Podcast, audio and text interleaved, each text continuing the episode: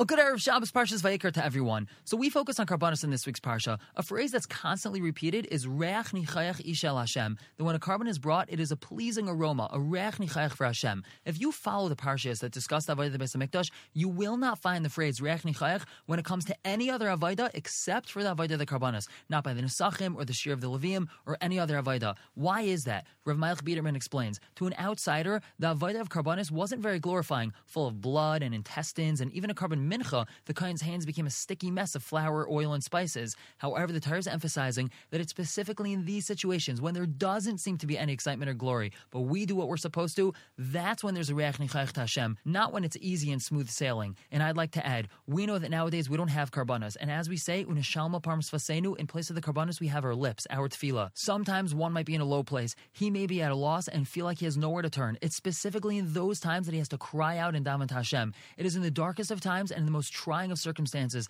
that our tefillah and avodah is a reach nichayach Hashem. And a small remez to this: when the Torah talks about a korban mincha, it uses the word v'nefesh kisakriv. A nefesh brings a mincha, and Rashi points out that this word nefesh is used only by a mincha. The other karbanis that uses the word adam or ish. Now, why so? So Rashi continues to explain that who brings a korban mincha? An ani, a poor person, and when he so deeply desires to be close to Hashem but can't bring a large animal, all he could afford is a bit of flour and oil. Hashem cherishes that so much; it's as if he brought his entire being, his entire soul was offered to Hashem. The same is with tefillah. The pasuk in Tehillim says tefillah le'ani. When a person davens like an ani, a pauper, he throws his entire being into his tefillah, recognizing that he's like an ani b'pesach, a poor man at the doorstep. That tefillah is never turned away. With our avodah, especially when it's challenging, and with our sincere tefillah, that reach nichayach should go up to Shamayim, and we should be zeichet to once again bring karbanis in the Beis Hamikdash Hashlishi, b'mher v'yameinu. Everyone should have a wonderful Shabbos.